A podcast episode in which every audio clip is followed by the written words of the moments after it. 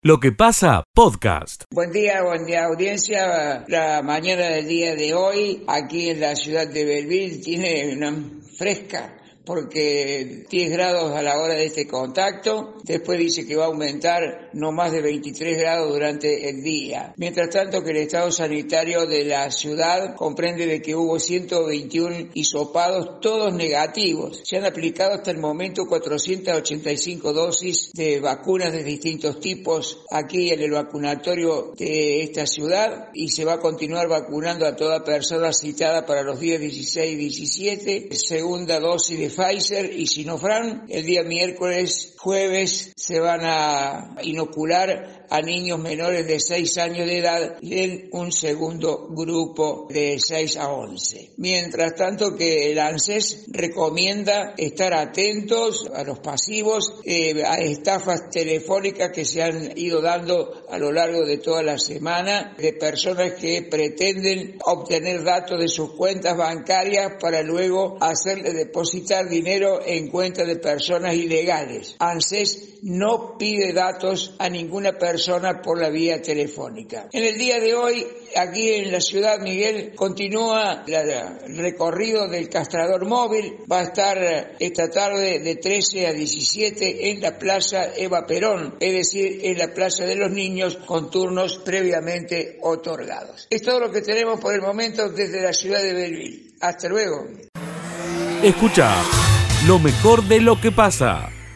Muy buenos días para todos. Anabela Actis, como siempre, desde la localidad de Las Perdices y a través de Radio X102 con la siguiente información. Este miércoles 17 de noviembre a las 10.45 horas en la planta de tratamiento de líquidos cloacales se va a llevar a cabo el acto de inauguración que contará con la presencia del gobernador Juan Schiaretti, desde el Ministerio de Servicios Públicos de la provincia y por supuesto desde nuestro municipio se invita a todos los vecinos a participar. Cambiemos de tema y hablamos de la temporada de pileta de verano 2021-2022 porque la cooperativa eléctrica local está invitándonos a inscribirnos a la temporada de pileta haciéndolo desde la web de manera rápida y desde casa. Si nos inscribimos antes del 26 de noviembre podemos abonar la temporada hasta en tres cuotas. Y también si pagamos de contado tenemos un 10% de descuento. Por supuesto, desde CELP están invitando a aprovechar estos beneficios inscribiéndonos ahora mismo. Por el momento es la información de relevancia que tenemos para compartir con ustedes desde las perdices para el contacto regional de noticias. Escucha lo mejor de lo que pasa. ¿Qué tal? ¿Cómo están? Muy buenos días. Buen miércoles. La información desde la ciudad de Oliva relacionado con la campaña de vacunación anti-COVID-19. Datos hasta el pasado 12 de noviembre inclusive. Con primera dosis se colocaron 12.330, el 96,3% total de la población. Segunda dosis, 10.710, el 83,6% total de la población. Y ya comenzaron con la tercera dosis, ya se han colocado 298, el 2,3% total de la población. El total de dosis colocadas hasta el 12 de noviembre en Oliva, 23.338 y continúa a gran ritmo la campaña de vacunación anti-COVID. En otro orden de cosas, les contamos que la Fundación Oliva contra la Violencia de Género está llevando a cabo una agenda de los 16 días de activismo contra la violencia de género. En la jornada de hoy se va a desarrollar el taller Nuestro Derecho al territorio. Para cerrar este contacto hablamos del ámbito deportivo. Ya están los cuatro clasificados a semifinales del torneo Apertura 2021 que organiza la Liga Independiente de Fútbol en Primera División. Recordando que Vélez de Oliva y Newell's ya estaban clasificados en la jornada del pasado lunes y se van a enfrentar entre sí. Anoche clasificó Unión de Ocativo y también clasificó Independiente de Oliva. Esto es todo desde aquí, Mario CNFM Joven, para el Contacto Regional de Noticias. Escucha lo mejor de lo que pasa. ¿Qué tal, Miguel? ¿Cómo le va? Buen día, buena mañana para ustedes, buena mañana para toda la gran audiencia de la radio. Hablamos de un hecho policial que ocurrió ayer a plena luz del día. Una mujer de 80 años fue atacada por otra mujer que ingresó a su vivienda con aparentes intenciones de robo. El hecho ocurrió en barrio Güemes, frente al Polideportivo, calle Buenos Aires al 185. Ayer al mediodía llamaron a la puerta, la víctima que vive sola, fue arremetida eh, la abuela, la hicieron caer, le ocasionaron algún tipo de lesiones que luego fue trasladada hacia un centro de salud. Le llevaron varios objetos de valor. Reitero, ocurrió ayer al mediodía, le robaron a una mujer de 80 años. Es todo el Escucha lo mejor de lo que pasa. Llega el especialista del tambo, José Yacheta. José, muy buenos días desde todoagro.com. ¿Cómo estamos? ¿Qué tal, Miguel? ¿Cómo te va? Estamos a minutos del inicio de las jornadas nacionales de alfalfa. A las 10 en punto va a arrancar vía YouTube por el canal de Todo Agro, una transmisión gratuita donde va a haber una decena de expertos eh, encabezados por Dan Andersander, que ya se ha jubilado en la Universidad de Wisconsin, es uno de los mayores expertos mundiales en el cultivo de alfalfa, va a hablar de qué es lo que viene en los próximos 5, 10, 15 años para el cultivo de la alfalfa y para también la producción de heno y forraje, Miguel. Posteriormente eh, se, vamos a hablar de qué líneas de investigación biotecnológicas hay en la República Argentina. Posteriormente vamos a hablar de heno de calidad y de su uso. En el cierre va a estar Guillermo Nielsen desde Arabia Saudita contándonos las oportunidades que presenta aquel país para la alfalfa de la República Argentina, junto con José Vigante, el presidente de la Cámara Argentina de la Alfalfa, y también repletan este programa del segundo y último bloque. Miguel se ha suspendido la dinámica por cuestiones de restricciones en la producción de maquinaria del próximo 26, termina todo hoy, va a estar el ministro Eduardo Castelo y el ministro Daniel Costamaña de Santa Fe hablando sobre las posibilidades que tiene el cultivo para su producción e industrialización en las provincias de Córdoba y Santa Fe. Bueno, fantástico, lindo programa. Entonces lo del 26, repetí por favor que eso eh, quedó sin efecto. Efectivamente, el día 26 estaba previsto un recorrido por el campo experimental de la UNBM y una dinámica de maquinarias y lamentablemente, por cuestiones de restricciones, se va a postergar todo para el mes de febrero, donde seguramente habrá acciones puntuales con semilleros y con empresas de maquinaria agrícola, habida cuenta de que hay mucha restricción para el ingreso de la maquinaria que centralmente es, eh, digamos, se produce en otro país con excepción de alguna empresa como por ejemplo la Belgicense Mainero, que tiene excelentes equipos, pero como era tan acotado, la idea era mostrar varias em, firmas eh, proveedoras y lamentablemente no pudo ser esta vez. Bueno, muchas gracias José, muy atento, ahí quedó todo aclaradito. Sí, señor, te cuento que hoy es un día realmente del aprendizaje en lo que es la producción animal porque acaba de empezar hace una hora aproximadamente el Congreso Argentino de Producción Animal, el cuadragésimo cuarto, Miguel. Es excepcional, está organizado por la Asociación Argentina de Producción Animal y el panel que hay, los disertantes son, te diría yo, excepcionales. ¿eh? Lo abrió Julián Domínguez con eh, la presidenta del INTA, el presidente del Instituto de la Carne de Vacuna Argentina, y ahora se están hablando en plenarias sobre eh, inteligencia artificial, brechas tecnológicas y mercados de proteínas de origen animal. Así que muy interesante también, todo puede seguirse desde congresoapa.com.ar. Y la última, Miguel, y Villa María vuelve a ser la gran protagonista porque tiene ventajas comparativas y competitivas. A esta hora está disertando en el Hotel Amerian uno de los mayores expertos a nivel mundial en nutrición animal. Estoy hablando del doctor Bill Weiss, que a quien le acabamos de hacer una nota aproximadamente siete y media de la mañana, después de que se hiciera su PCR correspondiente, ya que debe viajar. Así que estuvimos con él dialogando y será tema seguramente en el programa Todo Agro Radio el próximo sábado. Bueno, cómo no, estaremos atentos. Muchas gracias, José. Escucha lo mejor de lo que pasa. Él a preguntarle, ¿cómo está, Intendente? Buen día, Natalio. ¿Qué tal, Miguel? Muy buenos días. ¿Cómo te va? Un saludo a toda la, audiencia. Bueno, a ver, estamos más cerca de la construcción. ¿Ya se ha licitado las casas? Sí, sí, llevamos adelante el proceso licitatorio.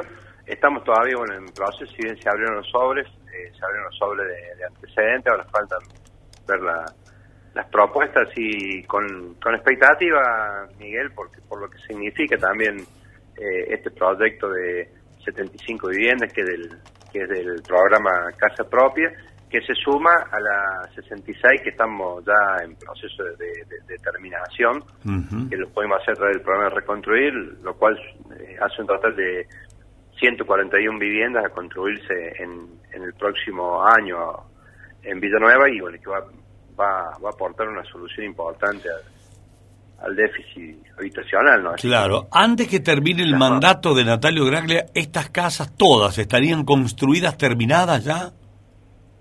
Sí, sí, es la idea. Siempre ha sido un, eh, complicado llevar adelante mm. los, los, programas de, vivienda, pero eh, en este en este programa en particular, lo que es el reconstruir y el casa propia, le han aplicado una metodología distinta en cuanto a, la, a las certificaciones y al, y al pago que hace prever que, que se pueda, que sea bastante lógico poder terminar y que no pase como otras veces que no se, no se concluyen.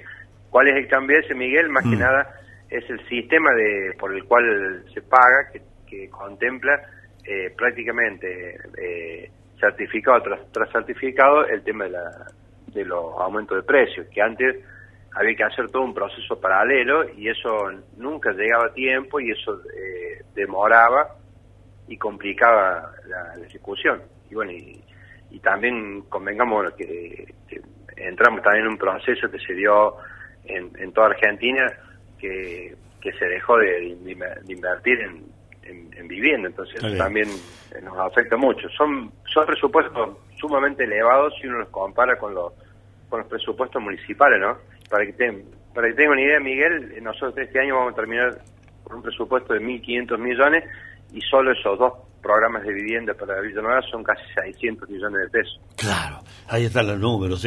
Eh, la gente cuando escucha esto se entusiasma el que no tiene casa.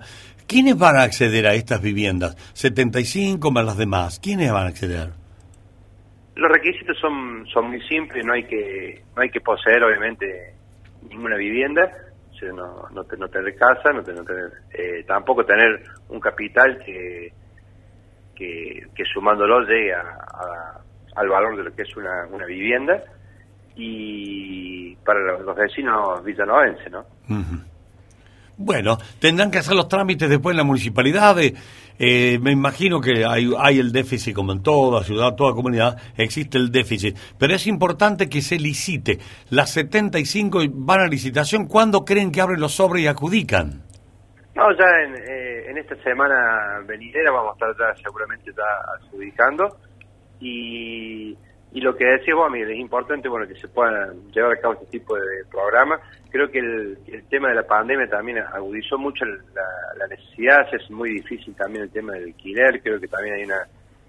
hay eh, claramente el salario ha quedado rezagado, entonces cuesta mucho a las familias alquilar. Uno que está permanentemente en contacto con, con la gente, eh, es un tema que, que, preocupa y bueno, y nos pone contentos de esta, el. ¿El monto de la cuota que habría que pagar más o menos lo tiene en mente o, hay que hacer números finos todavía? No, no, la idea, la idea siempre va a ser eh, tener una, una cuota que sea que se, que se pueda que sea accesible y se pueda pagar que que también dependiendo de cada situación pueda ser ajustable también a cada situación de cada familia y lo, lo más importante siempre es que a partir de, a través de, esa, de esa cuota, ese recupero de, una plata que el municipio recibe como subsidio, eso nos permite seguir haciendo muchas más inversiones e intervenciones en, la ciudad, así que un poco el objetivo que, se tiene. Nosotros venimos trabajando con, con un, una, con una inscripción ya de y tenemos más, o menos en claro la, demanda habitacional que hay en Villanueva y vamos a seguir trabajando en, un par más de planes para poder eh, darle solución a, esto, ¿no? Bueno, gracias, Natalio. Queda bien clarito. Sí, pero... Eh, Natalio, eh, te saco un ratito de esto, preguntarte rápido. Eh, tengo entendido que estás en Buenos Aires, ¿vas a estar participando de la movilización de la CGT? Porque hay mucha expectativa puesta en eso.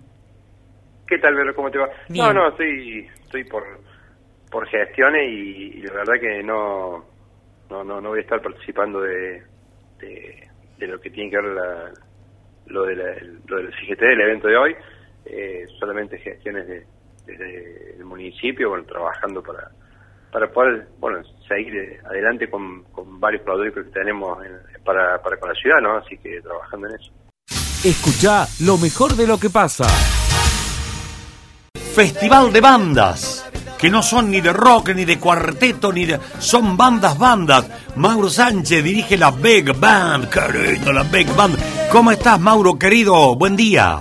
Querido Miguel, pero buen día, pero un saludo muy grande a toda la audiencia y bueno, y un placer escucharte. Y, y bueno, y de decirte que el 21 de noviembre, ya que estamos hablando del 21 de noviembre, Sí. este domingo nos encontramos todos en la costanera, Decime una cosa, ¿cuándo es el día de la música?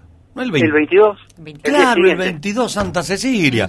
Así que previo al día de la música, contanos Sí. qué van a hacer las bandas ahí, quiénes vienen.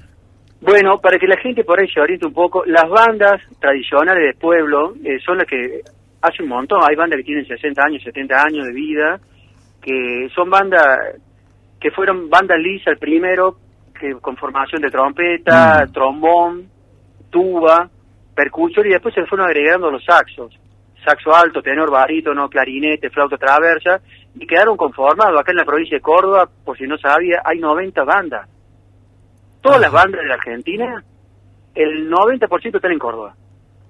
Mirá Y vos. el otro 10% están en distintos puntos del país, pero son contados con los dedos de la mano. Acá vos tenés, bueno, en, en este encuentro de bandas va a venir la banda de James Cray, va a venir la banda de Pozo El Molle, Sí. la banda de Un Cativo, va a venir la banda de Justiniano Pose, la banda de Ballestero y la banda de Villa María que va a ser la anfitriona. Como verás, estamos rodeados de bandas. Seis conté. ¿Está bien? Sí, son seis bandas. Seis y alrededor bandas. va a haber de 250 músicos, para que tengan una idea de lo que mueve y lo que generan estos espacios que son municipales, ¿no? Sí, sí. Qué bonito va a estar. Eh, la Sí. banda que, la famosa banda que siempre toca en la plaza. ¿Te acordás la canción esa? Es Son la banda dominguera que siempre toca en la plaza con una cuba grandota. Qué hermoso. Sí, Así sí, que eh, será el próximo domingo ahí en el Bansetti. Claro, sería este domingo en el escenario Gansetti, a llevarse la reposer, el equipo mate, a sentarse, a pasarla bien, a escuchar un poquito lo que cada banda tiene para mostrar, que bueno, que hemos sido duramente castigados con la pandemia, eh, no solo la, la banda, sino los artistas, nosotros hemos arrancado hace poquito, arrancamos. Mauro, me Arrancamos. apuntan desde acá para que no te olvides, porque nos están escuchando la gente de Pozo del Molle. Eh, Sí, la, la banda de Pozo el Molle, sí, sí, Sí. sí, ahí la dije, ahí está. Lo- nombró, anima lo. ¿Sí? Sí, sí. Sí, bueno, que se ve que no te en escucharon y te pegaron un tirón de oreja. Mándale un No, saludo que te están sí. escuchando. Le tengo un afecto muy grande a la gente de Pozo el Molle. Yo he, he estado ahí en esa banda en sus comienzos, dando clases y le tengo un afecto muy grande a toda la gente de Pozo el Molle. Y bueno, ahora la banda es municipal, así que súper contento por eso también. bueno, porque- así que eh, hay bueno. que ser arte y parte el próximo domingo a partir de la que hora 6 de la tarde, más o menos hay que arrimarse con seis de la, la tarde, con seis el de la tarde, eh, sí. eh, La idea es arrancar a las 6 de la tarde. Va a ser un, un domingo caluroso, así que vamos a estar atentos a eso. Pero la idea es que a las 6, 6 y media lo sumo. Vamos a tratar que a las 6 arranquemos, porque somos 6 bandas, cosa que podamos terminar no tan tarde, porque después, el, el- bueno, el lunes es feriado, pero la gente tiene que volver a su pueblo. Sí, sí. Bueno, eh, vos sabés que, Mauro, el nombre de Big Band me suena más a jazz. ¿Qué sé Sí, yo? por qué? bien, porque es así, Miguel. Yo eh, dirijo la Big Band, que es de jazz, como vos bien lo decís, que nosotros Ah. es, un, es un grupo característico de, de la década del 30 y el 40 de Estados Unidos, donde eran grandes bandas que hacían repertorio de jazz. Bien. Pero yo a su vez tengo la banda de música de Villa María. Está bien. está bien. Entonces, el- el- lo que bien. organizan esto es la Secretaría de, de Educación y Promoción de la Ciencia, de Cultura y la Big Band. Son los que organizamos Ah. este evento. Pero yo también dirijo y toco en la banda de Villa María, que está llena de niños y, y gente jóvenes. Está bien. Entonces, que con esa vamos a tocar. Ay. Con esa toca. Maurito, ¿y no podríamos hacer algún día una apuesta, ahora que ya no hay más aforo, no hay problema al aire libre, hacer un buen recital de jazz con la Big Band, pero jazz, jazz, ¿no? Sí, ¿Eh? sí, sí, sí. ¿Te animás con, Nosotros sí. con cosas de, la- de Mississippi, de todo lo afro? Qué lindo, una buena sesión de jazz, una hora y media de jazz, qué lindo estaría. Sí, sí. Hermano, nosotros hemos, to- hemos tocado eh, la semana pasada, tocamos en la Medioteca junto a la Orquesta de Tango de Villa María, que ahora se llama Orquesta de Tango Bachi, Alberto Bacchi. Sí. Hemos estado tocando con la Big Band ahí, salió hermoso. La verdad que el repertorio de la Big Band es para escuchar, porque es muy lindo, es muy lindo el repertorio. Bueno, Así que yo me estoy imaginando una apuesta eh, con un escenario grande, imponente, eh, no sé, en la Costanera, en el Parque Pereira Domínguez, en el centro, en cualquier lado, pero que sea, Sí. que sea jazz. Eh, volver a reencontrarnos con la música de jazz, eh, la lógica, digamos, la jazz, la jazz profunda. Esa Sí, es. sí, sí. Nosotros hacemos el repertorio y seguimos haciéndolo. Bueno, ahora en las últimas actuales, bueno, en esta última hicimos jazz, pero en las anteriores nos abocamos un poco a, a hacer folclore, porque teníamos varios proyectos con, con la parte de folclore, de danza de Villa María, de Karina Bonori, entonces es como que nos permitimos ahí hacer ese desvío, que nos encantó, por cierto, ¿eh? nos encantó y bueno, y era algo que, que teníamos que hacer y sumar al repertorio de la Big Band. Pero sí, a eso no hay problema. Eso cuando organicemos, nosotros estamos ahí. Eso es para nosotros no es inconveniente. Decir que el sábado hacemos algo, el sábado hacemos algo. Claro, están Siempre las bandas. Ahí he visto que en Córdoba se ha reactivado la Small Jazz Band. Oh, ¿sabes? Sí. Qué cosa que suena bonito, por Dios. Mirá, Imagínate un- una fiesta en plena calle para todo el público, eh, abierto, libre, con la Big Band y la Small Jazz Band. Ya te armé el programa y todo, Maurito. Sí, sí, sería muy lindo. Bueno, nosotros estamos pensando, como la Big Band, aparte de tocar, generamos cosas, capacitaciones, bueno, este encuentro banda. Y nosotros tenemos pensado en marzo hacer el Festival de Jazz de Bien. Villa María. Bien. Un festival propio de Villa María, con los elencos de Villa María, que Villa María hoy en día tiene un montón de elenco para, para ofrecer y para armar una grilla muy bien. Y, y mira vos, nosotros a los, a los chicos de la Small Jazz Band de, de Córdoba eh, tenemos varios contactos ahí en la banda, en, en la Big Band, y los conocen, y una vez se había planteado el desafío de hacer algo juntos. Después Sí, quedó ahí, porque bueno, era el traslado, moverse, bueno, cuestión de... Pero eh, se podría pensar para el año que viene, sí, totalmente. Bueno, arrancar. vayamos trabajando para hacer un lindo festival de jazz. Eh, que tengan éxito las bandas el próximo Bueno. domingo a las 6 de la tarde en el Bansetti. Sí, los esperamos todos, Miguel, que se lleguen a compartir, a disfrutar eh, buena música con gente conocida, muy amigable. De, de- bueno, repito de nuevo, de Oncativo, de James Cry, va a estar la banda de Pozo El Molle, la banda de Justiniano Pose, la banda de Balletero y la banda de Villa María como anfitriona. Así que los esperamos todos, están todos invitados a las 6 de la tarde en el escenario Banset. Hecho, mucho. Escucha lo mejor de lo que pasa. Es el día, no queremos dejar pasar esto por alto. El doctor Javier Ávila es un médico del, del Roentgen, del Instituto Roentgen, eh, y conoce mucho del asunto, nos va a ayudar bastante. ¿Cómo está, doctor? Gracias por atendernos un minutito nada más. Hola, ¿qué tal? Buen día, ¿cómo va? Pero muy bien, muy bien. A ver, ¿por qué es importante no dejar de lado el, el recuerdo de esta enfermedad, cáncer de próstata?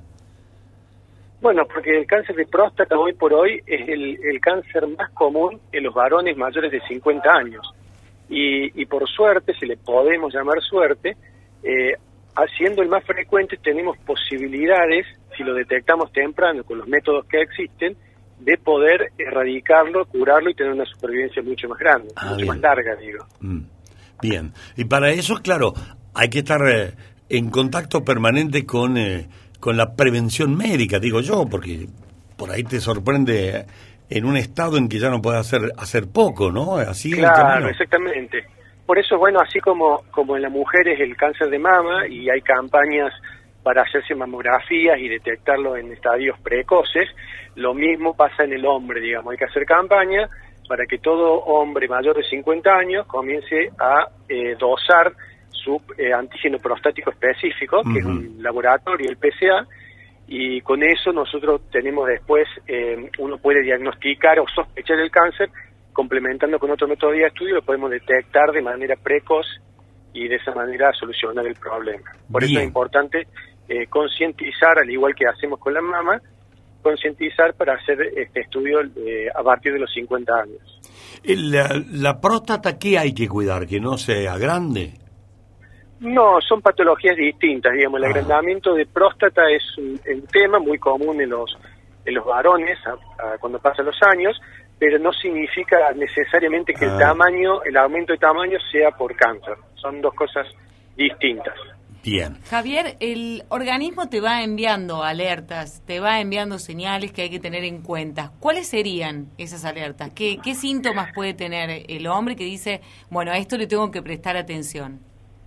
Bueno, eh, en realidad cuando los, cuando los cánceres eh, ya hacen síntomas, producen síntomas, ya los estamos encontrando en un estadio tardío. Así que por eso se hace la prevención antes de que aparezcan los síntomas. Por eso la mamografía hay que hacerlo sin síntomas. Y la, yo pongo la mamografía para comparar con, con el sexo femenino, ¿no? Eh, por eso la próstata hay que hacerlo antes de que aparezcan los síntomas. La próstata cuando crece, cuando crece, y es lo que la clínica que le da generalmente a los pacientes, que es la dificultad para orinar, ¿no? Eh, que eso es lo más común que tienen los hombres. Pero eso no significa que sea un signo de cáncer. No sé si me hago entender bien. Digamos, el, crecimiento en volumen de la próstata, próstata eh, puede ser obstructivo, pero no cancerígeno. Pero no cancerígeno, exactamente. Puede ser una hiperplasia prostática benigna que se llama, que provoca una dificultad para orinar, pero no necesariamente por eso tiene que ser maligno. O sea, son dos cosas distintas. Bien, lo que vale es el antígeno. El antígeno y la práctica eh, directa con el famoso dedo, eso corre todavía. Claro, y el tacto, y el tacto rectal. Siempre va el par, digamos, que hace el urólogo, es el, la, pide el dosaje de PCA y hace eh, el tacto rectal. Y en caso de dar positivo pues el, el antígeno, el PCA, generalmente se pide una biopsia prostática para, para ver si tiene cáncer o no. Bueno, así que doctor Ávila, conviene darse una vueltita siempre eh, una vez al año, como bien lo he dicho, después de los 50 años, hacer el chequeíto, ¿no? Hacer el chequeíto con el urólogo, así es. Bien. Y después, bueno, ahí en Röntgen ustedes tienen toda la, aparatología y, la técnica para poder detectar todo.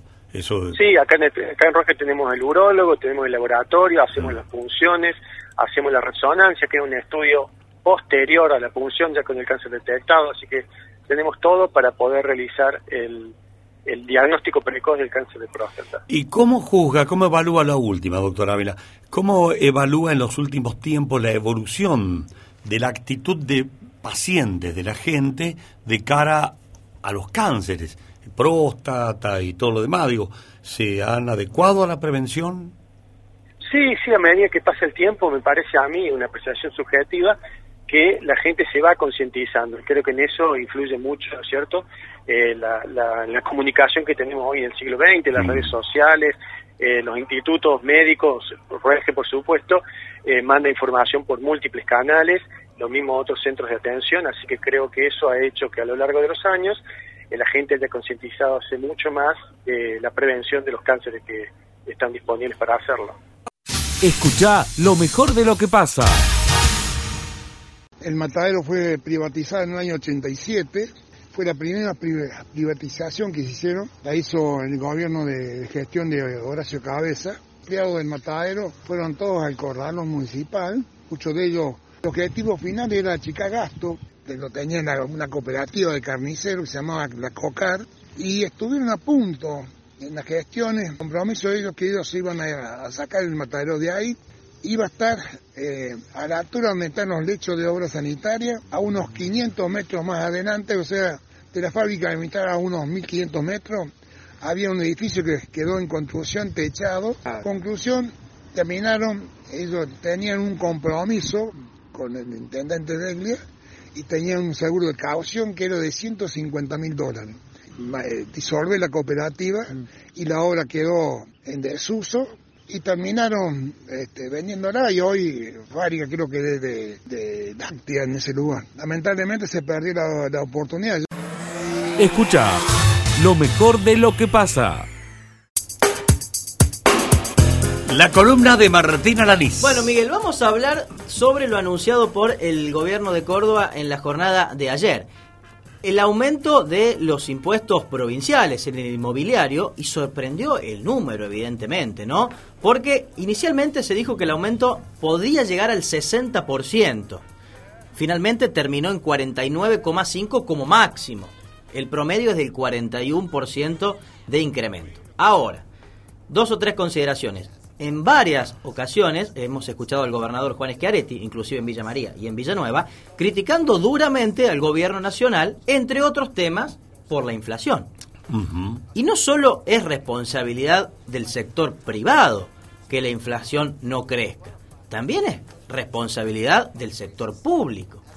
Porque ¿cómo le decimos a los empresarios después que bajen la inflación cuando vos como Estado ya estás proyectando para el 2022 que la inflación va a estar por encima del 40%?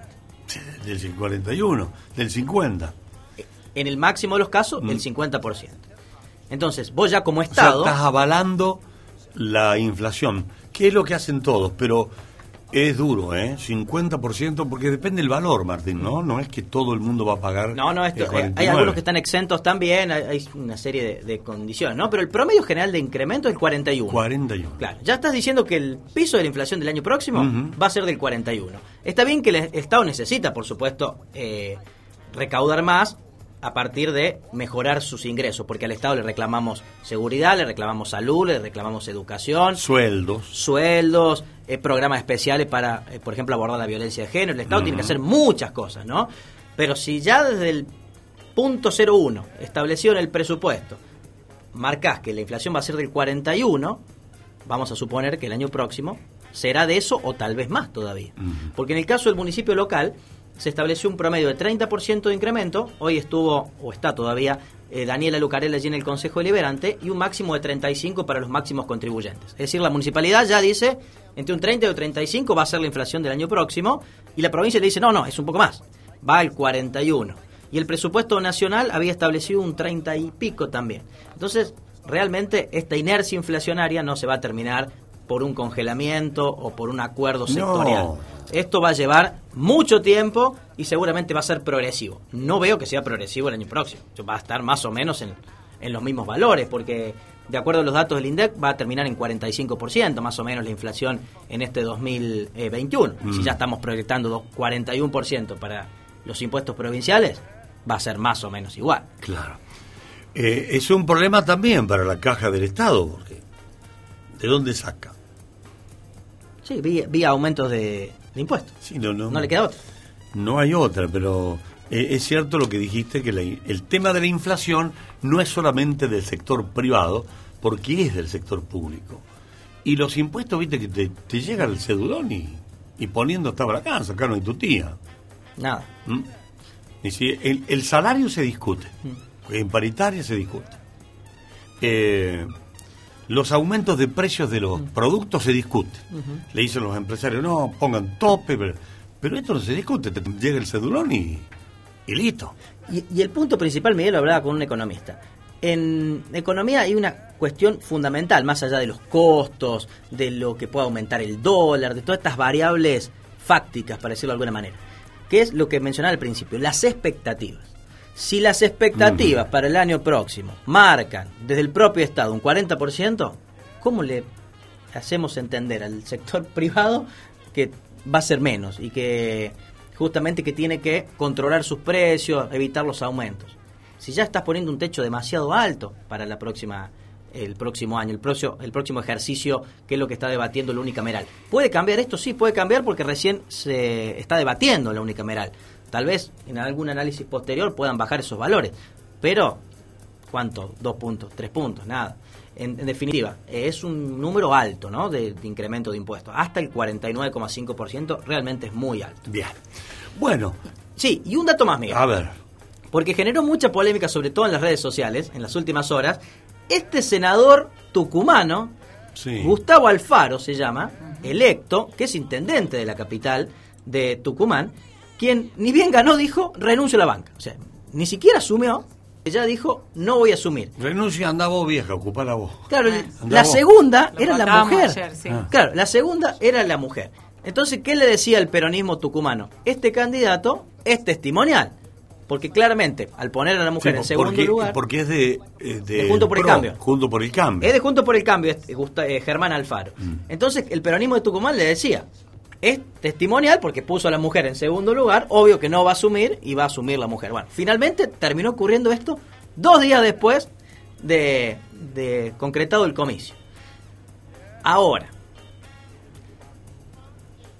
esperemos que de aquí a un par de semanas, estos mismos que señalan con el dedo al senador tucumano de Juntos por el Cambio, tengan el mismo criterio a la hora de plantear la supuesta candidatura testimonial que hemos dicho nosotros aquí en la radio que pudo haber eh, ejercido el propio Sí, Martín sí. Gil.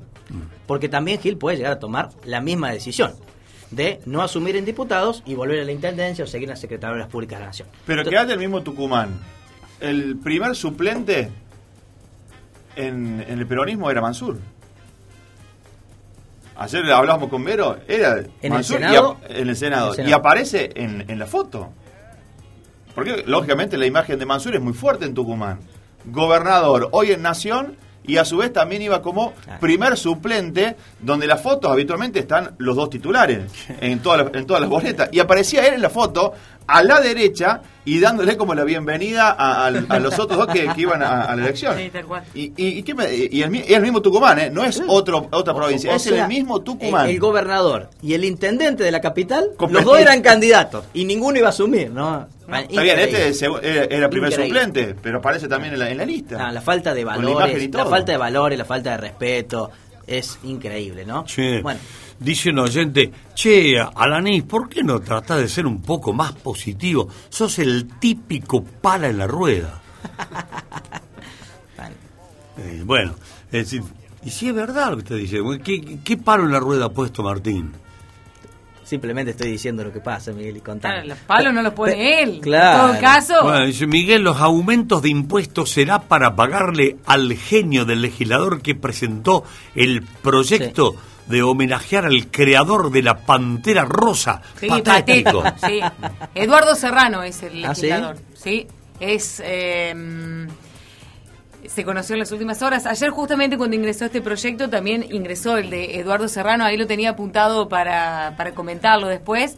Y sí, en el marco de esta discusión que ya generó polémica en el momento en que se presentó, a él se le ocurrió presentar este homenaje para el creador de la Pantera Rosa. ¿Por qué? Porque bueno, porque hace un tiempito falleció y dijo que aportaba la cultura y demás. Bueno, no era el momento indicado para hacer la presentación. Y es simpático, no está bien, pero hay otros Sí, temas. pero no era, claro, no era el momento. no el tantos momento. temas. Bueno, bueno. Bueno, Martín. Bueno, eh, Miguel, eh, sí, aquí estamos para analizar, para contar, para describir, para estudiar, y no todo el mundo tiene que estar de acuerdo con lo que No, decimos, así que por está todo bien. supuesto, por supuesto. No hay ningún problema. Gracias. Nos vemos mañana, Miguel, hasta luego. La columna de Martín Alanís. Lo que pasa de 9 a 13.